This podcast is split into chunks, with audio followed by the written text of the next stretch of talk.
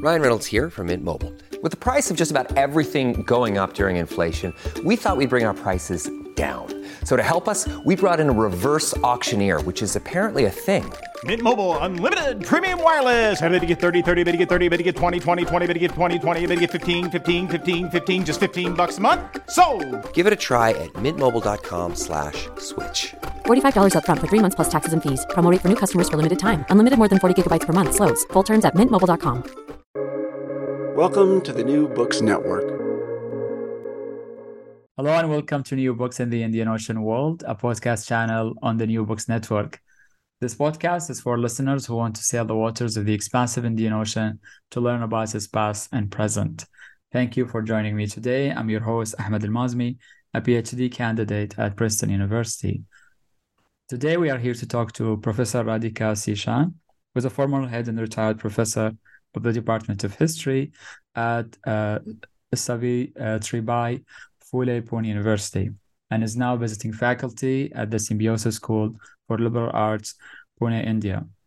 Her work has been primarily in the areas of economic history, particularly maritime and urban history of early modern India. And she's the author of three books, among others, and co edited many more. And her re- most recent publication is Wage Earners in India from 1500 to 1900 Regional Approaches in an International Context, co edited with Jan uh, Lucassen uh, in 2022. Today's uh, book, Connecting the Indian Ocean World Across Sea and Land, published by Routledge in 2023, is also co edited with Ryuto Shimada, who is an associate professor at the Department of Asian History at the University of Tokyo. And he's the author also of the Intra Asian Trade in Japanese Copper by the Dutch East India Company during the 18th century. Across uh, connecting the Indian Ocean world across sea and land is a rich history of socioeconomic and cultural exchanges across time and space. This book and its companion, Merchants and Ports in the Indian Ocean World, which we'll also talk about, explore these connections around the wider Indian Ocean world. The book examines the many overlapping linkages that existed from the early modern period into the colonial era. It offers a clear understanding of the economic networks uh, that extended across the Indian Ocean and the Atlantic during the 19th century. With a critical historical lens, the volume discusses themes like the opium trade in the Malay Indonesian archipelago, which is the biggest uh, opium trade market at the time, the Safavid mission to Siam, and the economic relationship between Pondicherry and West Africa via France, among many others. It's rich in archival material. This book will be of interest to scholars and researchers of the Indian Ocean history, maritime history, Indian history, uh, East, uh, East Asian history, uh, economic and commercial history, South Asian history, and social history, anthropology, and trade relations, uh, among other fields. Welcome, Professor uh, Radhika, to New Books in the Indian Ocean World. And thanks so much for taking the time to talk about your book. Uh, my pleasure, Ahmed. I'm very happy to be here with you. And uh, thank you for that introduction. Uh, I guess I think I prefer to just say I'm a teacher of history. Maybe that works better. But that is my primary area economic it's, history, trade history. Mm-hmm. It's a pleasure to have you here we would like to learn actually about yourself first. So can you please start us off saying a few words about yourself? That is where you grew up, where you went to school, and how you became interested in your field of study.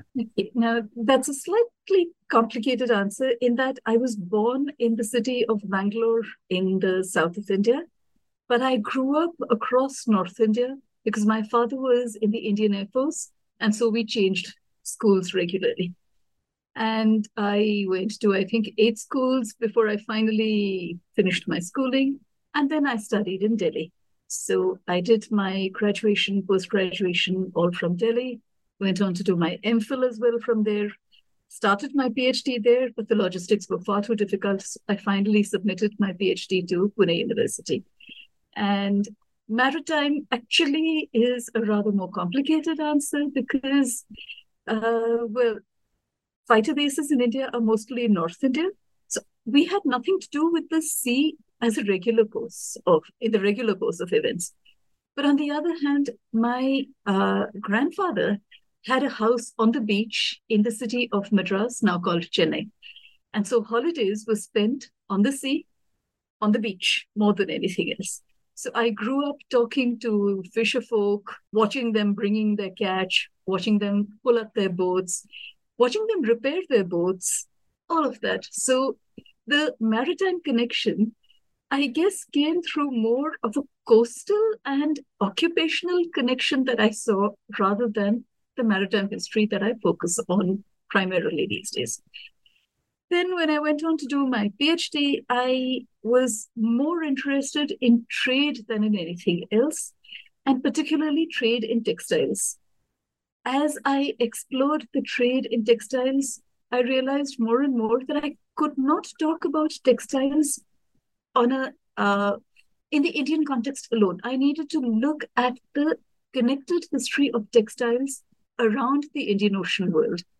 And that's where my journey into maritime history actually began.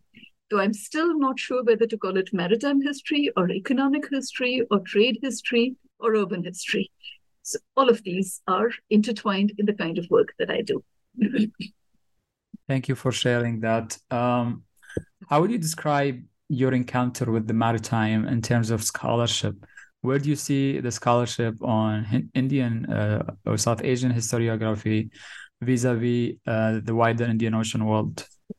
Many of us who started studying, I mean, who went into our higher studies in the mid to late 70s, were exposed to the works of primarily three historians. One was, of course, the great maritime historian Fernand Braudel. That's when we with the introduction to his writings, particularly the Mediterranean in the age of Philip II, that's where we realized, I think, for the first time, that the oceanic worlds could be studied and had to be studied. That was our introduction. And this was added to by Professor Ashim Dasgupta here in India, who looked at the early modern and at merchant connections in particular. So he looked at the what later came to be called Indian responses to the arrival of the Europeans. So he looked at ports like Surat. He looked, he studied in great detail the establishment of the kingdom of Travancore on the southeast coast of India. And he looked at the ways in which these, uh, the, the kings of the time really engaged with the Europeans on their own terms, as well as on the basis of the kinds of patterns that the Europeans had brought in.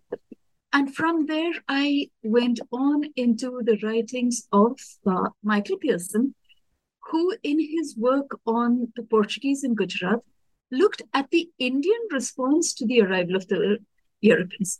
That, I think, is where many of us began to study the maritime world and the Indian responses to this arrival. At a different level, I will say that many of us worked on, the, me included, worked on the uh, early modern world because prior to the this period, prior to say about 1500, our sources are numerous, but they are in so many languages that it's very difficult for us to get a grasp on the entire range. English and French and Dutch are finally easier to handle. And so I guess we many of us moved into the early modern world because of the availability and the ease of accessing these documents. And that's where we started. There have been a whole lot of others who have influenced my writing. Uh, there is Professor Himanshu Prabha Ray, who has worked on early India and the coastal connections of early India. Professor Ranabir Chakravarti, who has looked at the early medieval world of trade beyond India. And he was, in fact, one of the first to introduce me to the Geniza documents. So these are the people who with whom I engaged when I was starting.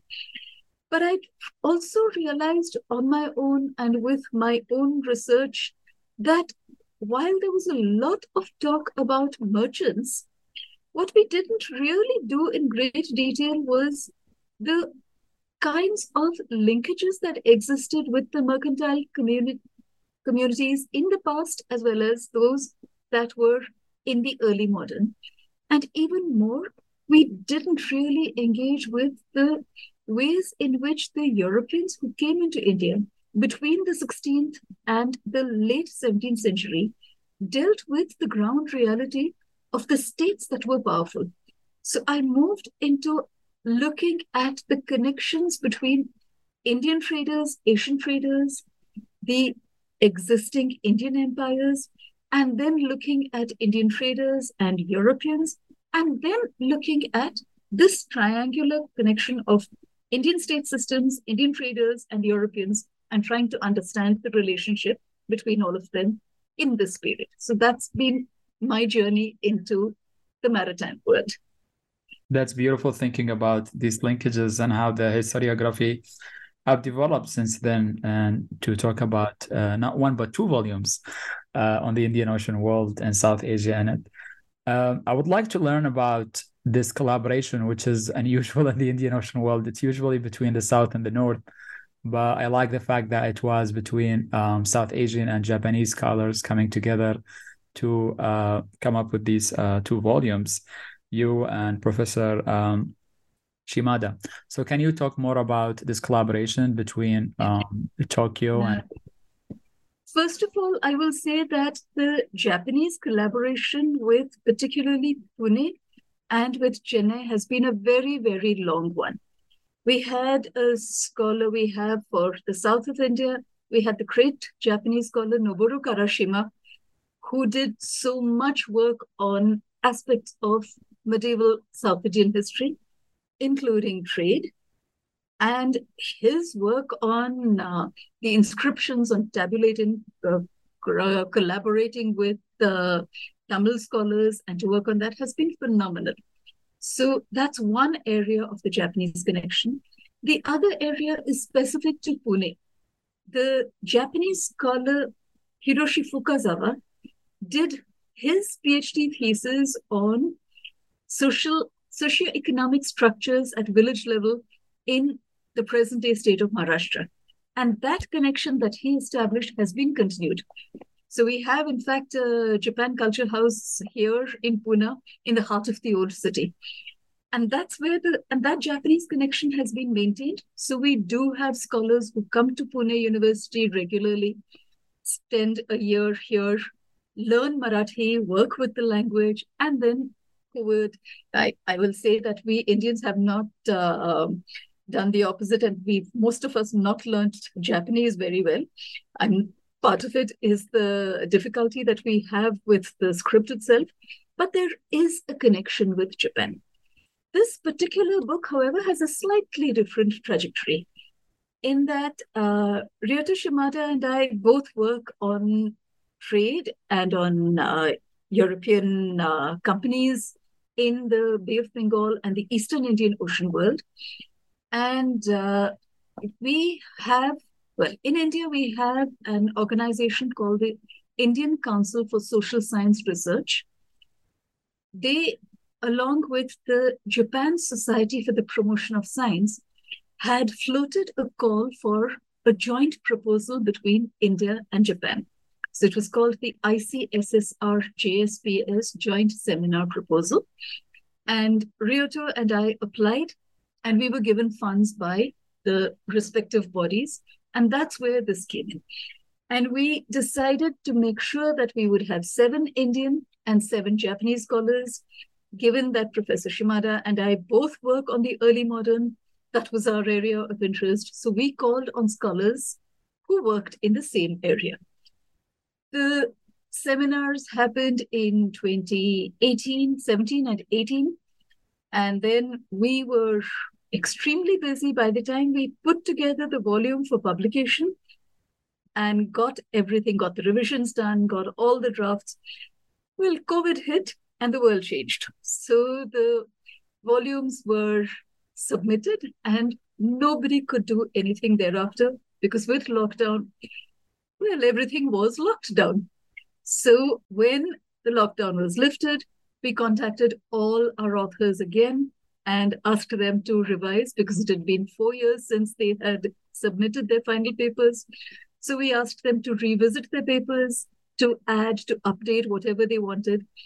And then finally, the book saw light of day in 2023. Routledge had held our hand all through all of this long process, and it has been a long process.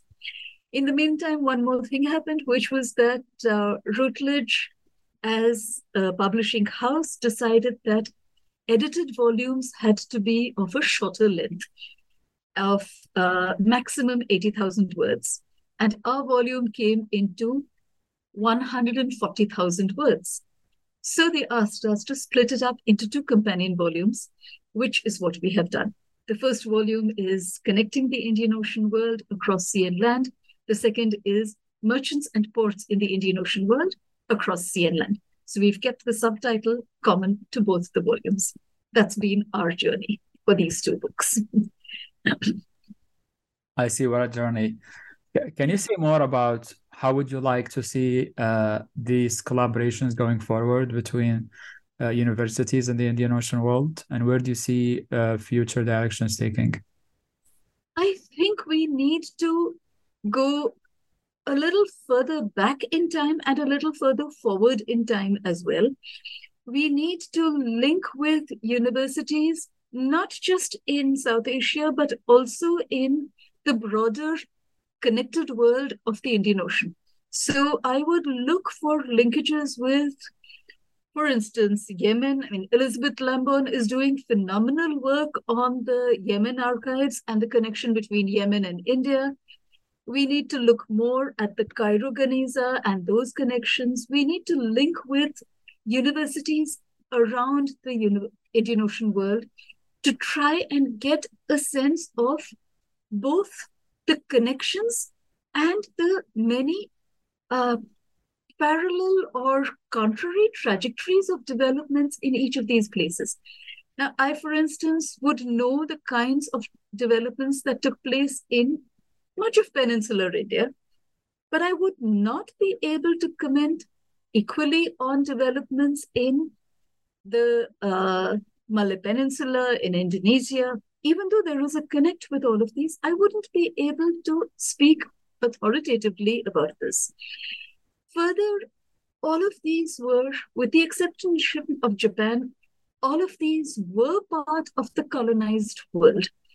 And so I think we need to take it a little further forward in time as well and look at what all changed in the period of colonialism, what happened before colonialism, what happened during colonialism, and what is the fallout of both of these in today's world.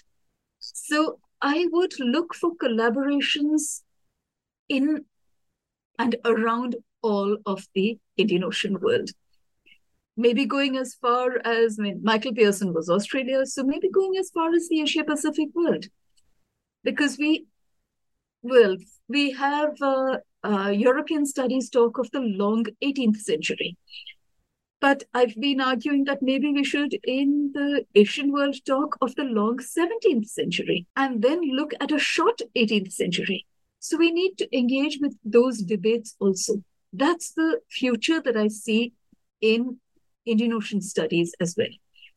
Starting that, we're, Ryuto and I are looking at expanding this connection, uh, Ryuto in uh, Japan has actually set up an Indian Ocean Studies Center, which is an informal organization, and some of us from India are part of that. So we've been having these fairly regular online meetings where we've been sharing whatever we've been doing, the current research, the current whatever. I, there are about seven of us so far, so we've been sharing whatever research and we've been discussing that. So perhaps informal, and maybe in due course that will become more formalized. Right, and and the and the position of South Asia between the two sides of the Indian Ocean also situated quite well historically and institutionally to connect to all of these regional uh, hubs of you know knowledge production and universities to foster scholarship on the Indian Ocean. So that's true.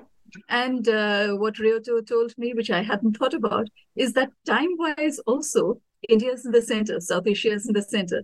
So the time zones of India can be adjusted to west and east of India as well. So it works out really well in in the in these days of online meetings. It also works out yes. well.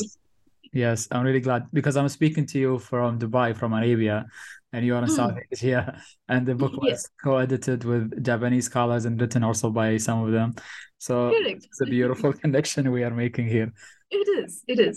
And we can go into Africa as well because I've Yes. got uh, people in South Africa for whom it's slightly earlier in the day, but it's it still works well. So with Africa and Australia, the time wise, it works out pretty well. It's easy enough to adjust to all of that. Yes, let's decolonize the Indian Ocean world. yes, that's Um, true. It's very important to do that. Yes. Um, let's delve into the volumes. Uh, connecting the Indian Ocean world. Thinking about the connective tissue of the Indian Ocean, um, you divide the volume into two parts: connections Mhm. by sea, and the second part, interland connections. Can you give us an overview of uh, the thematic and methodological approaches of these different scholars in their chapters? Um, the first section, that's Connections by Sea, looked, as the title suggests, it looks at the long distance connections between points, uh, between points of origin, somewhere in Asia, and connecting points maybe somewhere else in Asia, or just circular movements around the Asian world. So the opium trade is the Malay Indonesian archipelago, but the opium itself is not sourced in either Mal- the Malaysian or the Indonesian archipelago. It comes from different areas. And that is both uh, navigated by and later controlled by the Dutch East India Company. So we have a threefold presence over there, which is of the Dutch, the profits that they wanted to make, and the ways in which they are looking at building up the profits through an item which is in demand, which is very profitable, and then which goes into a whole lot of uh, trade connections as well. The peninsula, then the Indonesian archipelago becomes something which is of prime importance for the uh, additional spread of opium beyond the archipelago into other parts of the Southeast Asian world, right through up to probably Makassar. That is something that Okubo is working on as well. So we've got a different area here. Then it's it's also something that I think is a good reminder for us because we tend to talk of opium only in the context of things like the opium wars of the 19th century and ignore the reality of opium having a long trading history in the uh, late 17th and 18th centuries as well. And this is yet another dimension that we need to look at through the opium trade is the methods of control that were beginning to be asserted by the company. So words like smuggling, piracy, uh, banditry on the seas, all of these start coming up in the context of the opium trade, but then go beyond the opium trade into a whole lot of things. Then we move into a different area, which is of uh, a diplomatic maneuver between Persia and Southeast Asia. Because in June 1685, the Safavid emperor sent a diplomatic mission to the kingdom of Ayutthaya in Siam. That's uh, Thailand, presently.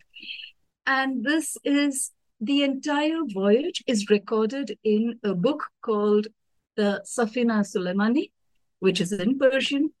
And this round trip takes about um, five, six years.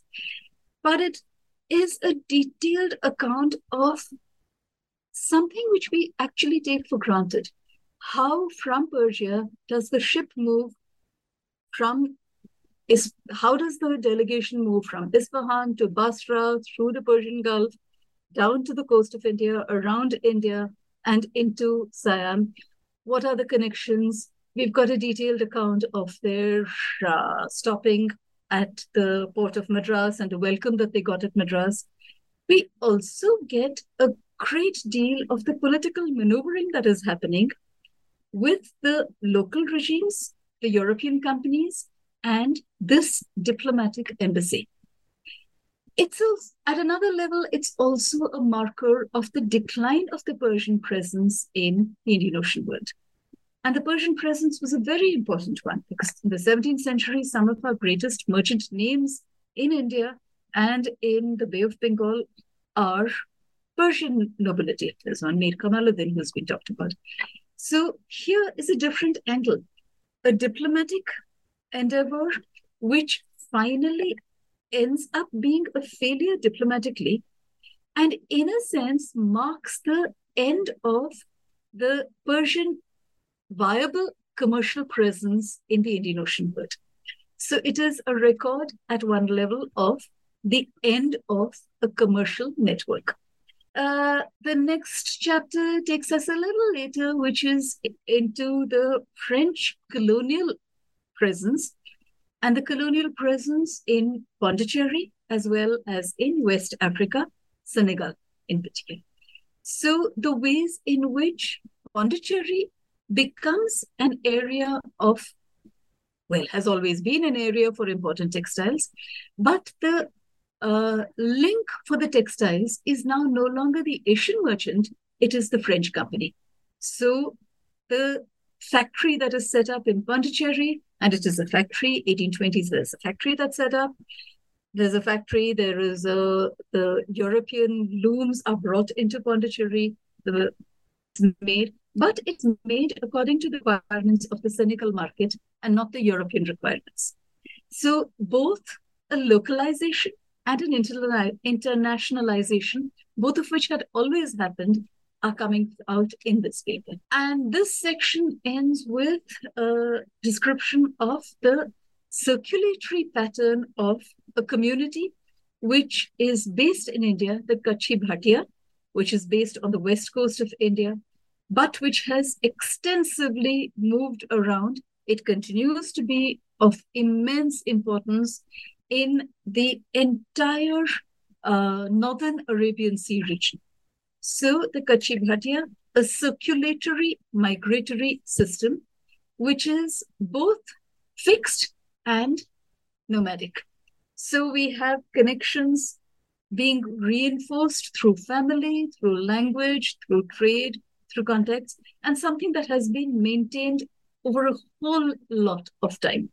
So uh, the continuity of the tradition of mobility, the continuity of the areas of region, but changes in the ways in which the circulation happen and changes in what is being circulated beyond the people. And then we move to the hinterland connections. Our basic idea here was that connections by sea have to be backed up by the connections to the production centers within India. And we were sure that we were looking at India in a whole lot of ways as the center. So this section looks specifically at the ways in which India supplied for the trade to the world. But while we're talking of that, we are talking also about the kinds of port and hinterland dynamics that, ex- that exist. So we start with these are all more micro level studies based entirely on, or almost entirely on uh, local language sources. One of the papers is more on the English records, but other two are entirely based on English language sources. So, looking at what kinds of connections exist between ports how do the ports access the hinterland markets? Where are the hinterland markets? What, which ports declined? Which came up? What is the reaction? And all of them talk of the 18th century, which in India is a period of transition. Local, uh, smaller scale kingdoms are declining, but you still have two overarching, and all three of these papers are to do with the western part of India. So we have one huge political power coming up, the Maratha power, and the ways in which ports declined, ports established, ports were established, merchants established connections, some with reference to the state, many with no reference to the state whatsoever. And the last paper over here is about internal transport, that we cannot talk of hinterland connections without transport mechanisms between coast and interior. So, what kind of taxes, what kind of roads, what kind of uh, pack animals.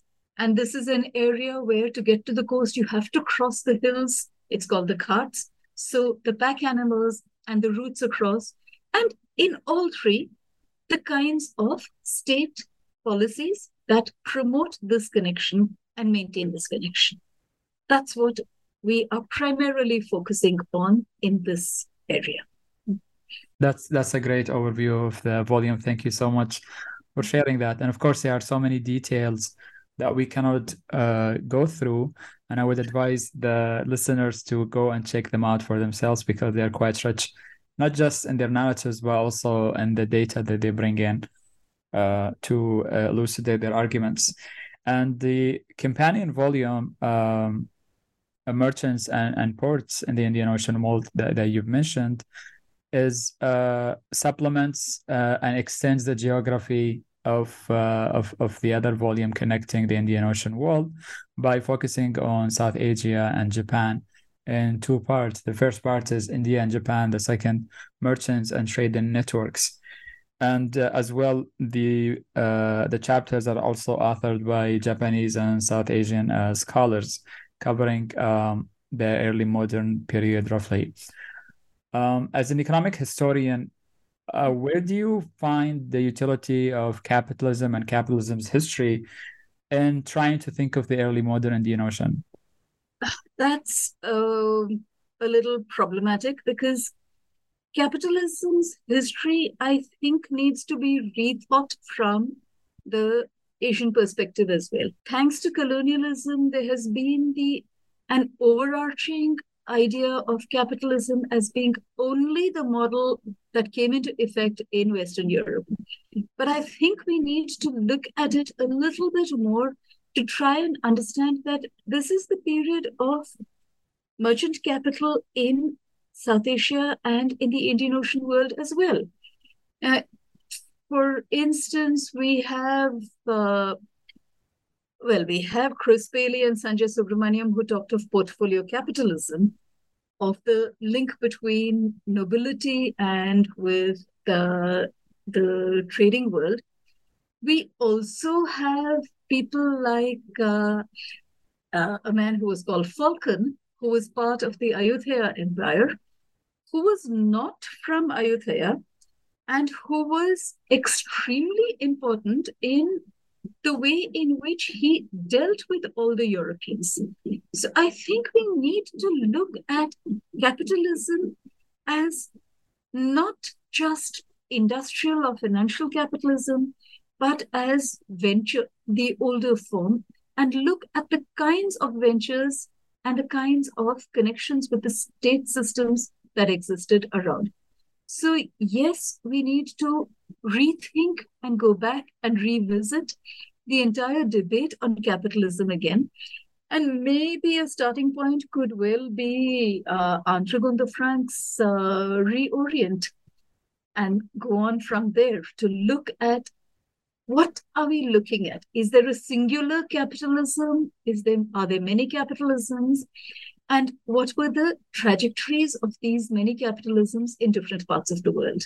I think we need to deal with that far more than we have been today. Right. And another uh, companion concept is the bazaar.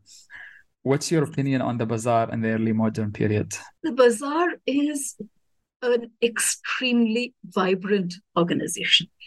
It is something which is both social and economic, and it is, well, at a, at a very social level, it is a, a hotbed of rumors. So there's a whole lot of things that are circulating. So there's circulation of money, there's circulation of good, there's circulation of just plain gossip. But that gossip is often rooted in a very deeply uh, structured knowledge of the areas of connection. So the bazaar is to be seen as both a hub and as part of that entire network of markets around the Indian Ocean world.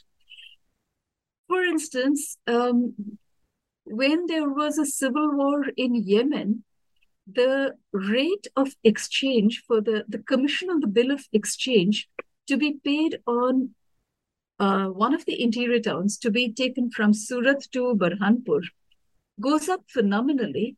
And the logic over there was that because we cannot be sure that Yemen will supply, will be able to absorb the goods that we are sourcing from interior India. So we need to factor that into our bill of exchange. And therefore, the rate of exchange, the rate on the bill goes up phenomenally during this is early 17th century. Same logic, we have uh, the port city of Chaul, which has permission to mint Persian style Larin coins. And that's done. The difference is very carefully maintained, and the mint master is there to check to make sure that the Larin coins of Chaul and the Lari coins, while looking similar, are still identifiable as being minted in India and minted in Persia. But they are current coins. So we need to look at the bazaar as a space for social interaction, for knowledge interaction, for cross cultural connections, and as the unit for the connected worlds of the Indian Ocean. We have to study the bazaar in greater detail, not just as the comprador, not as rulers, townsmen, and bazaars, but beyond that, into the bazaar as a socio-economic cultural unit, which, while being uh, possibly small, is wide in its reach across cultures, across regions. That's that's very beautifully put, and I agree with you. And this really shows clearly in the, I would say, also in the ports and merchants chapter.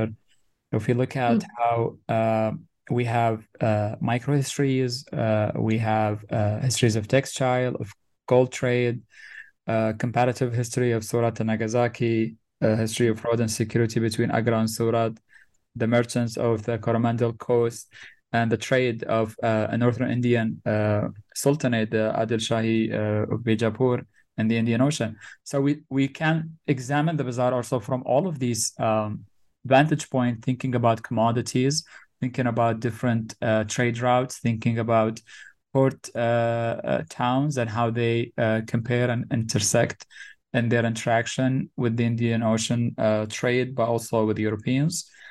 And thinking about how the bazaar actually as a site, but as a conceptual space functioned in the early modern period of the Indian Ocean. It's very important. It's also uh, it's also a physical space.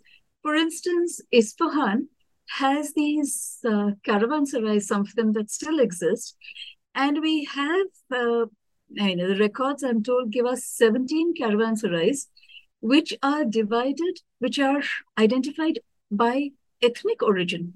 So we have the caravanserai of the Indian merchants, of the Multani merchants, of the, the Armenians often shared the Indian.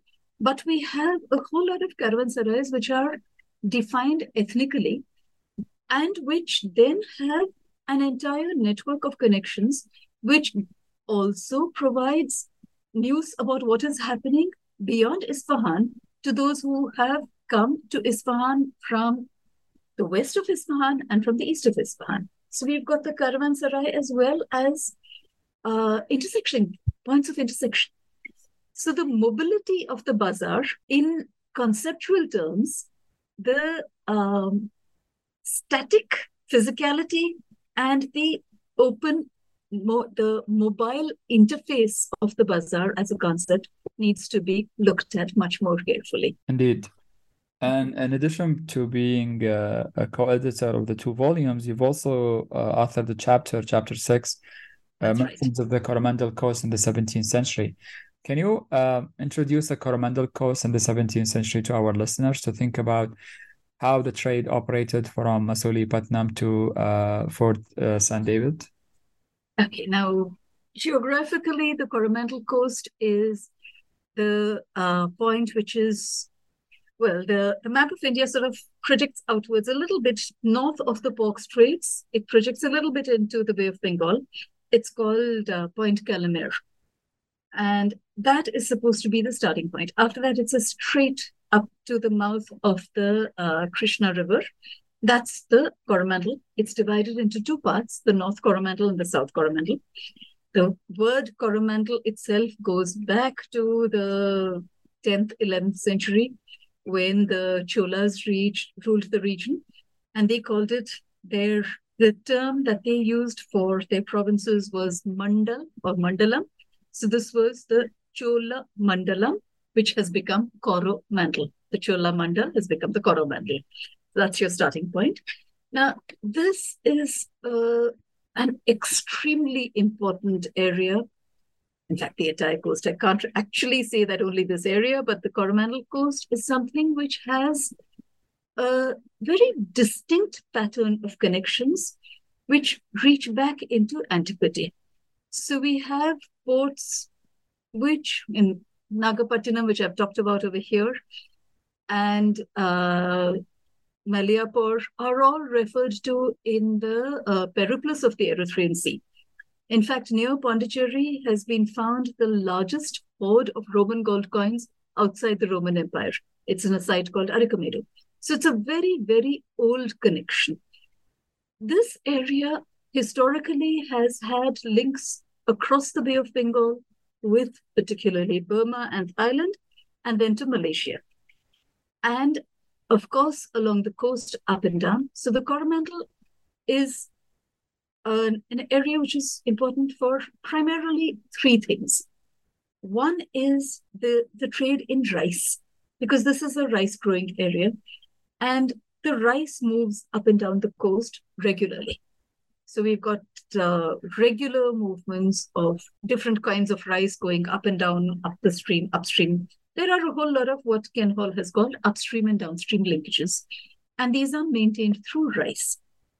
The second and equally important is elephants, because elephants are often brought from both Sri Lanka and the Burmese forests into the Coromandel region, because access to the elephant growing the elephant areas of South India is in many ways probably more difficult than bringing the elephants by sea. So there is the elephant trade that happens, and there is, most important of all, there is the textile trade. There is a 17th century text in uh, the Malay language, which is called the Hikayat Banjar, which mentions 54 varieties of Coromandel textiles and these 54 varieties of textiles are all to be found in a 30 mile stretch of the Coromandel coast. So we've got production, we've got merchants, and we've got a very well established network of contacts around the Bay of Bengal world. That is the location. And these merchants have a very long history. So you go back into the past, we've got the guild system, there was one guild which uh, is mentioned in records of Thailand, which is mentioned in records at uh, China. They are given permission to uh, build a temple to the god Shiva because of the amount of time that they spend in China. So there is this immense linkage around the Bay of Bengal and the extended Bay of Bengal. The Coromandel looks eastwards and the connections are all towards Burma, Southeast Asia, Indonesia. Historically, one of the classic uh, examples of this linkage has been the great expedition that the Chola king launched in the 11th century to the kingdom of Srivijaya, which is uh, the, the second crossroad of the Indian Ocean. And it's being argued increasingly that that expedition under Srivijaya was to make sure that they broke into the Chinese controlled areas as well. So we've got these historic connections. A phenomenal area of trade, something on which we need, like, we all need to do a lot more work. Indeed. Um, I can't resist but, uh, but asking you this, and it's not, maybe it's not fair because it's not in the book. But um, so the book has a comparison, uh, a, a, a, comparison between um, Nagasaki and Surat in the 17th century, mm-hmm. And I couldn't help but to think of the Malabar coast at the same time you're talking about the Coromandel coast. and how they mirror each other in some ways, but also they don't. So, do you have any thoughts on thinking comparatively or maybe connectively between the Malabar and the Coromandel?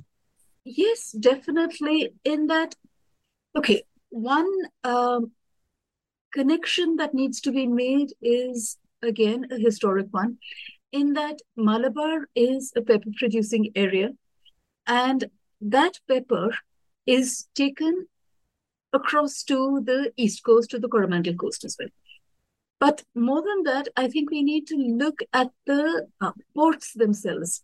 So the comparisons to be made between Calicut as a port and Nagapattinam as a port need to be done much more carefully. So port dynamics, port connections, merchant connections, all of these have to be examined in and this, I think, is an area of both comparison and of uh, identifying different trajectories. Now, Calicut, for instance, becomes in many ways uh, a mercantile system. So, with the Calicut king, the Zamorin, who does get very concerned with the trade and he is concerned with the uh, long distance Indian Ocean trade and with the ways in which that trade needs to be uh, monitored and controlled to the best advantage of Calicut, that is definitely to be looked at. Nagapattinam, on the other hand, does not have that kind of a separate mercantile system because Nagapattinam is seen as the port of the internal empire, the Tanjore kingdom, and therefore is monitored in terms of the kingdom's requirements rather than the port requirements alone. These are areas that need to be examined. Started doing it. These need to be looked at a little more carefully. Thank you for setting the agenda for future researchers to take up this project, which is uh, would be wonderful addition to the Indian Ocean scholarship. Well, uh, Professor uh, Radhika, I've taken a lot of your time, and we would like to know who would you hope would read this book and what sort of impact would you hope the two volumes uh, would have on the field? We hope that it will uh, increase interest and increase research into these areas because we've we know there are gaps. We hope we've identified the gaps, and we hope the young scholars will come in to fill these gaps. Regional as well as connected perspectives need to be brought in much more. And we hope that this will stimulate interest, readership, and research into the Indian Ocean world. Yes, definitely, and and we need more uh, of these sorts of chapters that integrate Japan into the wide, wider Indian Ocean world. And uh, yes, do, and the Indo-Pacific region needs to be brought closer together in how we conceptualize the space uh, these different regional networks. Uh, this has been uh, an amazing conversation, and uh, I know you just published two volumes, uh, but we we, we like to ask about future or f- projects or projects you would like to work on. So, would you share some of that with us? Okay, I'm currently actually going back a little more in time, as in I'm working on a project on uh, weaving communities and textiles, and looking at the uh, the ways in which actually this is more economic history specifically rather than maritime history because I'm looking at the weaving communities that were established between the 10th and the 14th centuries in India and the kinds of textiles. And then I'll move into those textiles in the larger Indian Ocean. What I'm working, what I'm working on right now is the weaving communities of South India. I've also just finished a project on um, the ports and hinterlands of the Deccan, that's the uh, peninsular region, and looking at the getting maps made of the routes that connect the different ports across the peninsula. So that I have to revise and submit for publication. So that's what's been that's the most recent. we look forward to these projects and maybe have you again on the podcast if you would like.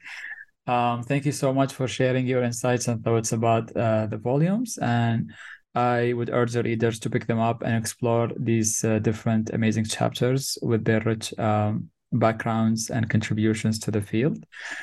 Um, thank you so much for joining us today to listen to today's episode, in which we explore two volumes. Uh, we explored connecting the Indian Ocean world across sea and land and merchants and ports in the Indian Ocean world. This is your host, Ahmed Al Mazmi. Stay tuned for the next episode of New Books in the Indian Ocean World. Thank you so much, Ahmed, for inviting me. It was a pleasure being on this podcast. Thank you. Thank you.